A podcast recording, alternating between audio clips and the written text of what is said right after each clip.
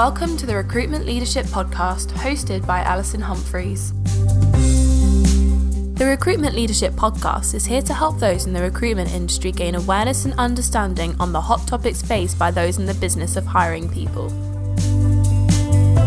In each episode, Alison Humphreys is joined by a fellow expert to offer professional knowledge, insight and advice on the biggest subjects affecting recruitment businesses. It's the podcast to listen to for recruitment business frontrunners seeking expert information from industry-leading advisors. Welcome to the Recruitment Leadership Podcast.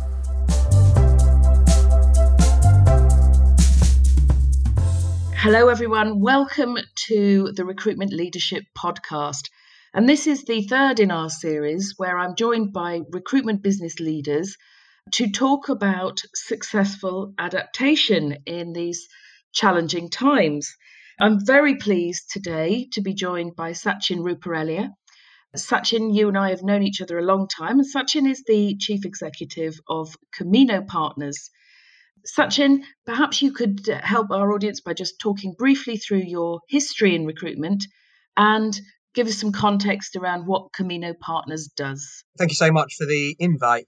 I'm honoured to be asked. So a brief spotted history. I fell into recruitment like a lot of other people do. Went into my local Reed branch uh, looking for a temp job, and a week later I started running a temp desk there. I was there for a, a period before working with a company called Coil Personnel, and then joined my ex-business partner at a business called Balanced People up until two thousand ten, uh, went on elsewhere for a year before coming together with Alan McBride, who, who's my ex-business partner, in two thousand twelve, and also an ex-colleague, Matt Newman, and we set up Camino Partners. The focal point for us was establishing what we believe to be a real niche in the market.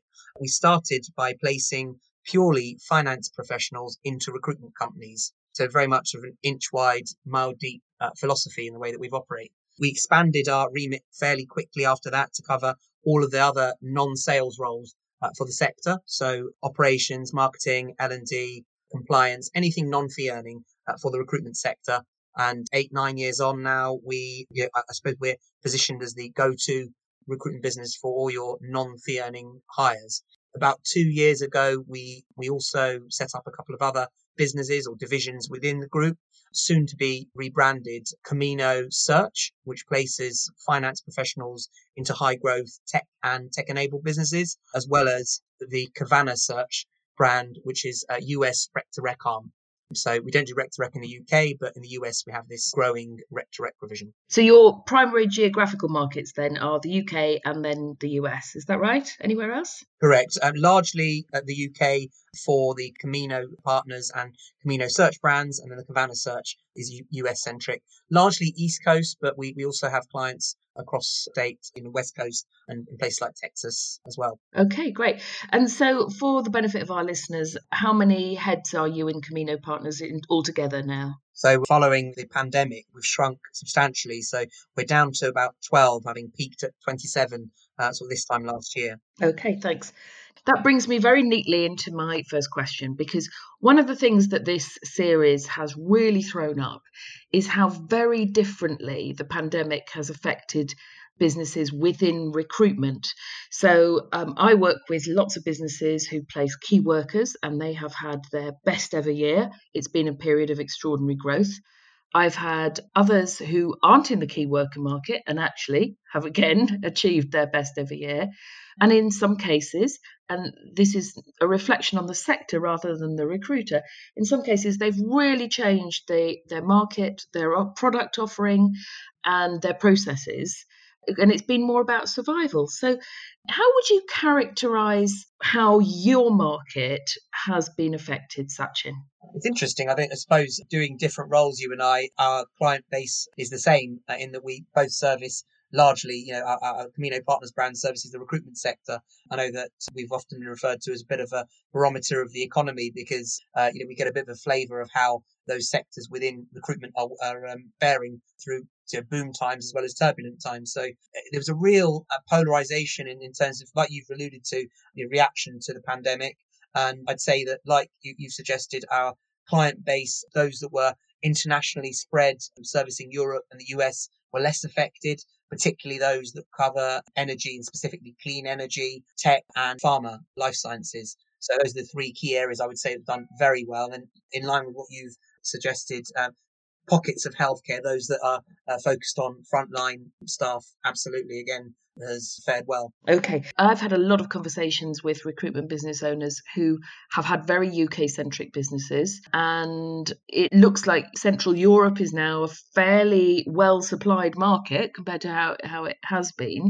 Is it, in your experience, that lots of recruitment businesses are now looking to the U S, or is that just one of a, a variety of geographies they're looking at? Definitely. I, I'd say that you, the U S seems to be at the forefront of a, of a lot of recruitment business owners' minds. Some of them have, uh, have extended their provision to Europe. And as you and I know, it's, it's, it's easy to, or easier to service the European markets from the U K. Then when we start talking about West Coast recruitment in, in the U S, it becomes a little bit more complicated. I mean, every state in the U S has different tax laws, et cetera, employment laws. And so it can be quite challenging. But as a market, it, it's definitely very much ripe for the U K recruitment market uh, to go over there.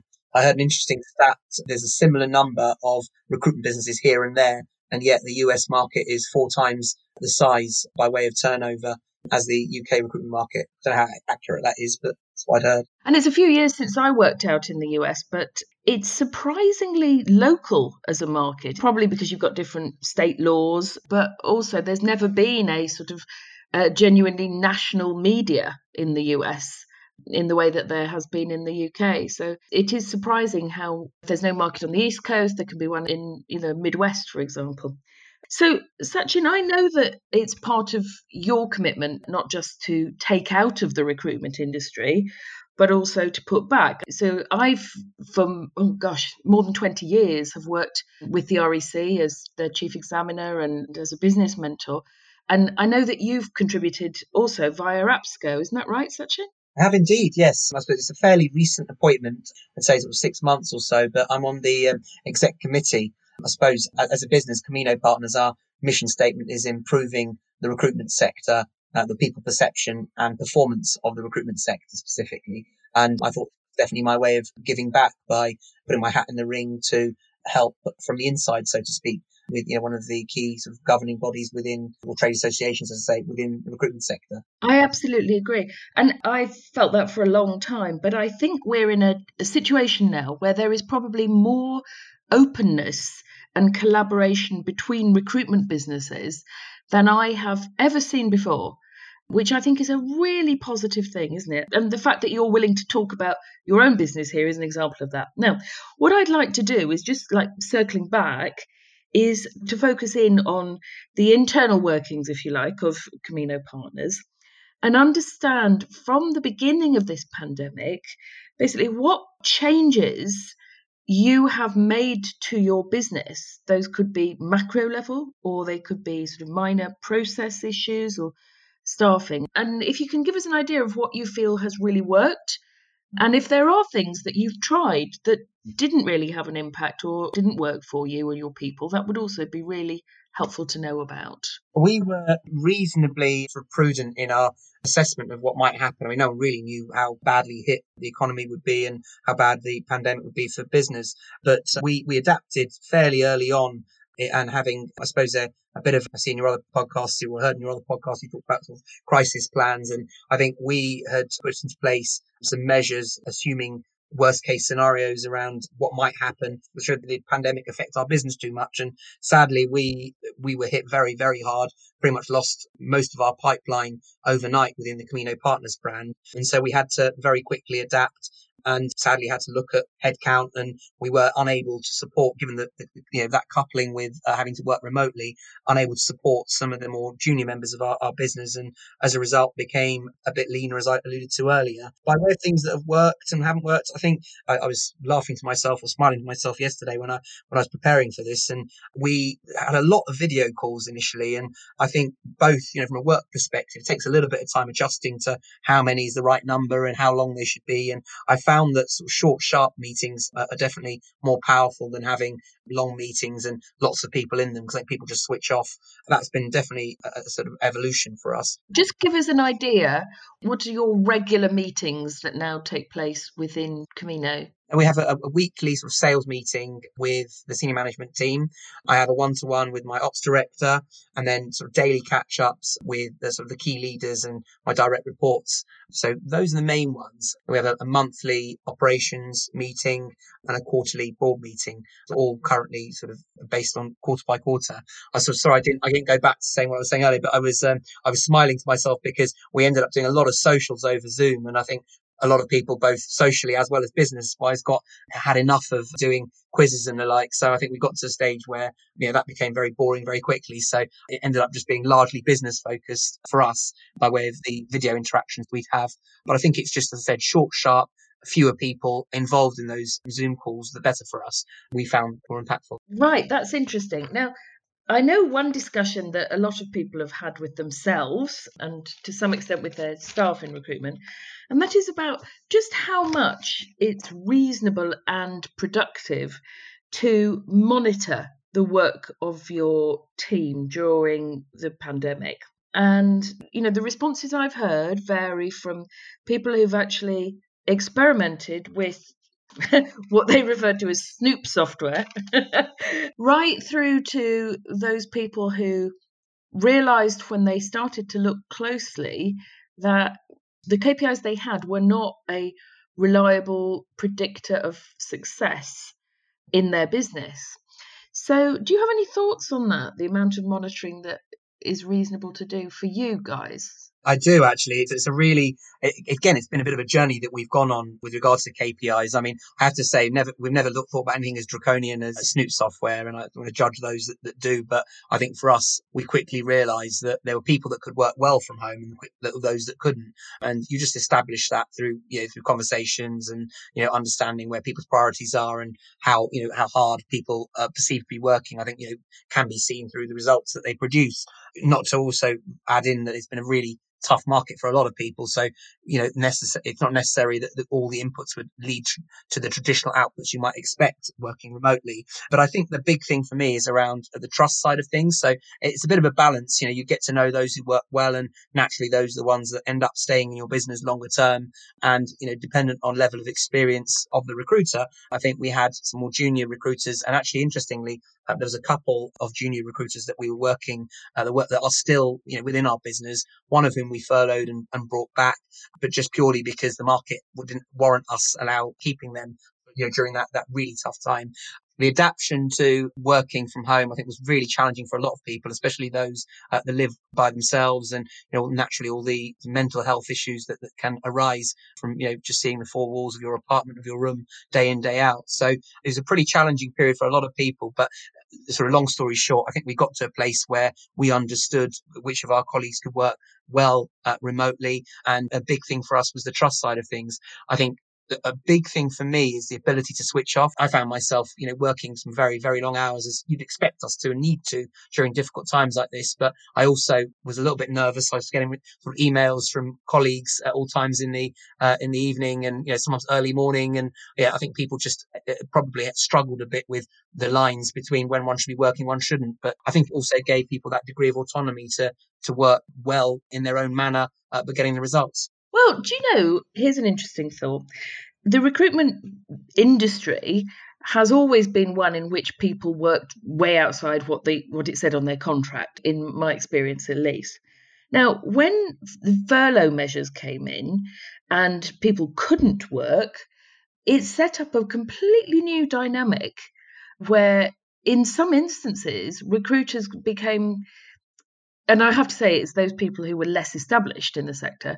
But when they came back full time, a few a few of the people I know mentioned that their staff had said, well, I'm switching off now. It's five thirty, even if there are jobs around.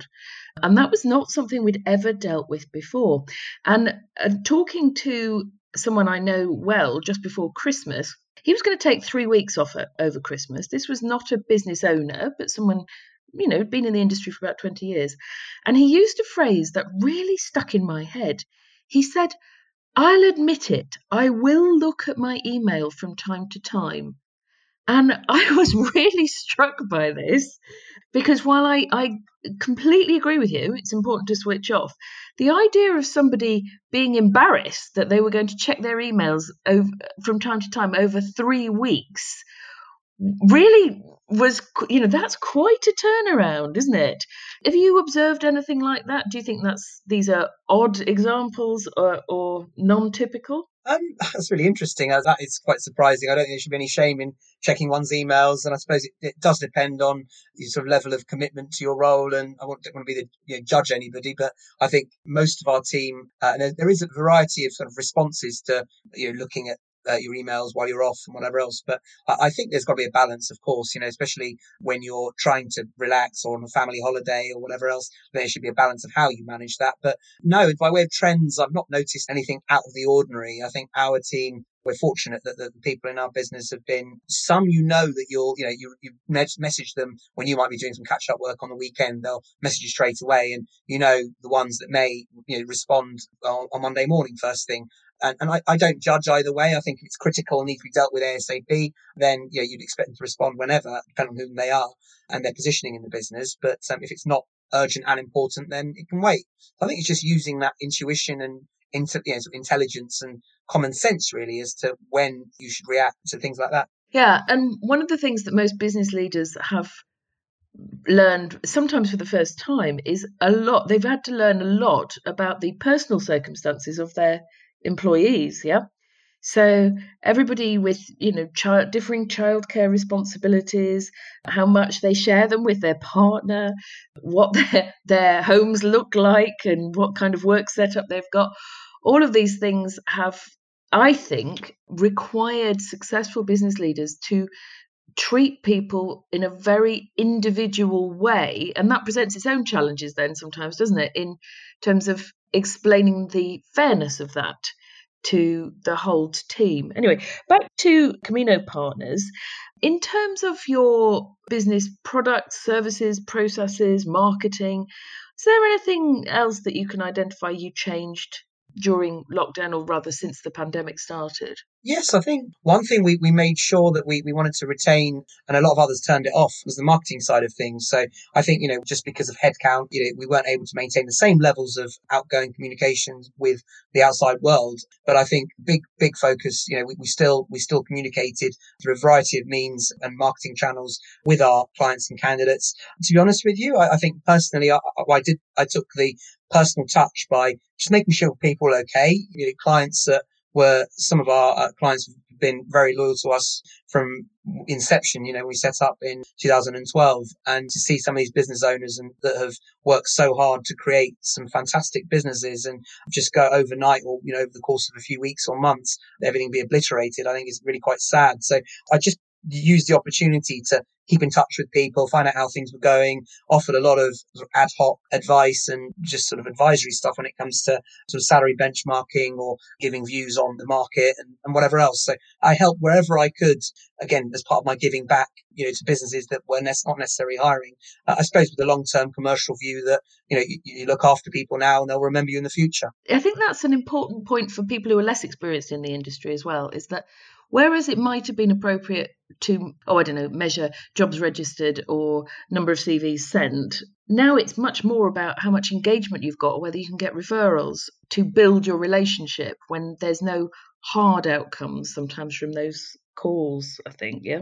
You changed the way you manage people. You changed how you spent your time. And you mentioned the importance of continuing to invest in marketing. I heard a lovely phrase, let me get this right, trying to save money by stopping your marketing is a bit like trying to save time by switching off your clock. And I thought, wow, that really says it all about marketing in the twenty-first century. one hundred percent. Yeah, I'm so totally agree with that. Yeah, it's a great, great expression. I have to pinch that one. You've continued to, you know, obviously a slightly reduced level, but maintaining your brand, maintaining some output there. Have you done anything new in marketing? Not particularly different. We've always had a, a what I would view to be a, a strong online presence and in terms of content production and social media, you know, levels of interaction uh, with our audiences has been pretty high. It would have dropped off for sure over the, the pandemic or you know, the lockdown, first lockdown, and, and we're picking that up again. But no, I wouldn't say we've done anything overly innovative or different. I think the big thing was you know, just moving that marketing piece to much more of a, a personal touch and feeling that, you know, leaving your clients and candidates, fe- you know, feeling that you're, you're out to help them rather than just to make money. It's, it was a, I think that was, that was our focus, and it was as simple as it is. I think it was really impactful, and I think people were very grateful, even if you put in a call to, to say just how are things going and are you okay? I think people mm-hmm. really appreciated that, both clients and then, you know, the other side on the candidate side of things. I think, you know, some of our candidates as well, there was, so many candidates that have been sadly affected by you know, being made redundant or being furloughed and with you know, risk of redundancy. And I think you know, for me, it's very saddening to see how you know, the, the sort of volumes of people that were affected, and a lot of recruitment business owners cut fast and deep. And unfortunately, that, that affected a lot of our sort of candidate communities. And uh, and as a result, we um, you know we, we do our best, done our best to support them.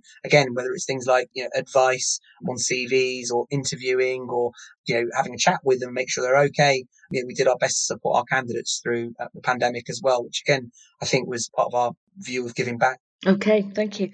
You had obviously a fairly significant business event during the pandemic. To wit, Sachin effectively led a management buyout of the business. And I'd like to talk to you about that and then flip back, if I may, to leadership and the future of the industry.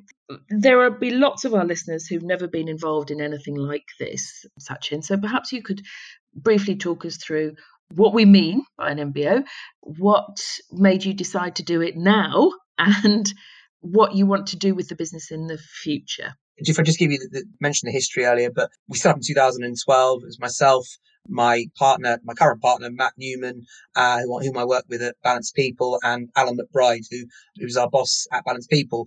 And we set up as equal shareholders in two thousand twelve. A few years in, it was always Alan's view that he was going to be less and less involved day to day, and got to a stage where he was our chairman and probably involved uh, you know, once or twice uh, a month. I was speaking to him very infrequently. Alan, by the way, you know, is, is our um, is someone that I kind of called on social media my recruitment dad, someone that I hold in very high esteem. You know, I learned a lot, almost all of what I know from the recruitment in the recruitment world from him. But we got to a stage where he was less and less involved. Matt and I were, were really um, driving force behind the business, and Alan, as a you know, at that point a minority shareholder, gradually through the years as his involvement diminished, so did his shareholding. We bought gradual tranches of shares from him as he became less and less involved. And we got to a place where he owned a, a minority shareholding, but still it was substantial enough to sort of have a, a fair bit of input and uh, sort of sway over things. So we got to a place where, interestingly, two days before the lockdown or lockdown one was announced, we were about to sign a deal to buy out his shareholding as the M B O. So, you know, the management buyout and buy out his portion of shares. And literally uh, on, on the sort of eleventh hour, we pulled that deal, and uh, you know, through some really good advice from a business mentor that I have, and that uh, suggested that we, we pull the plug. So we did that, and w- with a view that we'd always come back to it. Now, I have to say that the, um, the pandemic, and if you forgive the, uh, the monologue for a second, but the pandemic, as it hit, it was a real opportunity for me to introspectively reflect on who I am, where I'm at, where the business is. And, you know, personally and from a, a business standpoint, I mean, it was a real interesting time for me. And as horrible as what was going on out there, for me, it was a, a, a really great chance to look at things. And I think I came to the realization that I'd become very, very hands off. We were only twenty-seven people at peak, but I was became detached from things that really mattered. And I, I used the period and almost forcefully was, I was uh, made hands on again, and you know, back at the coalface recruiting again. I have to say that it was it was fantastic for me, because it brought me much, much closer to the business. So that period was challenging, almost akin to startup days. It was fantastic working all the hours under the sun, but really you know, enjoying what I was doing. We'd obviously had been very prudent with our cash management through uh, the pandemic uh, comfortably, but naturally we wanted to make sure we could maximize any opportunity uh, through that period. So it was really about the fact that we had the other two divisions that we launched uh, a couple of years ago that, that somewhat insulated the core Camino Partners brand, which was, uh, you know, in hindsight, a fantastic move, but lucky. And so it was a the business emerged, we emerged from this in sort of September, October time as a real different sort of shape and size business. And from my standpoint, I think without Alan not being involved anymore, um, really, it felt like it was, and I, I started pitching it internally before the M B O as Camino two point oh. So, you know, we, we went through a whole systems migration, our C R M, we changed. We did, um, you asked about marketing before, we did hire an excellent sort of part-time C M O called uh, Glenn Southam, who has been supporting our efforts. Uh, we went through a brand refresh, two new brand launches, all of which you'll, you'll see very, very soon in the public domain. And alongside that, three new websites. So we really were emerging as a very different looking business uh, to the one that Matt, Alan and I set up. So Matt and I had the chat with our uh, non-exec and soon uh, soon after the M B O appointed chairman, Brad. And we ultimately decided that we would push the deal and uh, had a a chat with Alan and you know, came to an agreement, and amicably he, he exited with Matt and I taking, you know, vast majority of the shareholding. So this was in plan before the pandemic, mm. but in fact it, you had this opportunity to clarify what you wanted from it, I guess. And going forward then, what do you see as the future, good or bad, for the bit of the recruitment industry that you work in at the moment? Good question. I'd like to think the future, the outlook is is good. We were cyclically due a recession, which was naturally massively catalyzed and exacerbated by the pandemic. So I hope that will be out of the way now. And, and I think the future is looking very bright for both Camino and you know, the recruitment sector overall. I think just taking the divisions in turn, the U S rec to rec arm, I think will definitely flourish. There isn't a, a true leader out there, so there's a big opportunity there for us. And in line with your earlier comments around lots of recruitment companies from here moving over to the U S, that was, a, you know, I think that represents a big opportunity for that brand, Kavanagh Search, to to grow over the next year or two. Camino Partners brand, we mentioned about people cutting deep and fast in terms of those non-sales roles. As their businesses bounce back, they will need to bring in new people to cover those support functions, some of them critical areas like learning and development and marketing. Uh, we talked about a fair bit. I'm confident that those areas will bounce back. Finances remain somewhat resilient. So finance into the recruitment space has been, been a good area for us anyway. People looking at cash management and cash flow forecasting and budgeting and the like through the period. So that's been fairly stable, but I think that will pick up as well. Fortunately for some businesses, finance professionals might show their true colours through times of turbulence more than they might do when uh, you know things are good. But that cash management piece is extremely important. And then um, I suppose finally the, the Camino Search brand, so placing into tech and tech-enabled businesses, that really for me is, is a real growth area for us. We're, we're trying to capture the future sort of Ubers and ASOSes of the world, you know, those that are, you know, in fintech and uh, normally businesses that have uh, either pre-funding or going through some sort of venture capital or P E transaction, Series A, Series B transaction uh, or fundraising we're looking at. So we help businesses grow, normally hire their first senior finance person and then the, the, the team as the business scales. So I think the future in the markets we've chosen, I think all have a bright outlook over the forthcoming, you know, couple of years. So I'm personally very, very bullish and uh, buoyant about what that holds for us. Okay, so you think that demand for, particularly for the non-sales people in the recruitment industry, will step back up.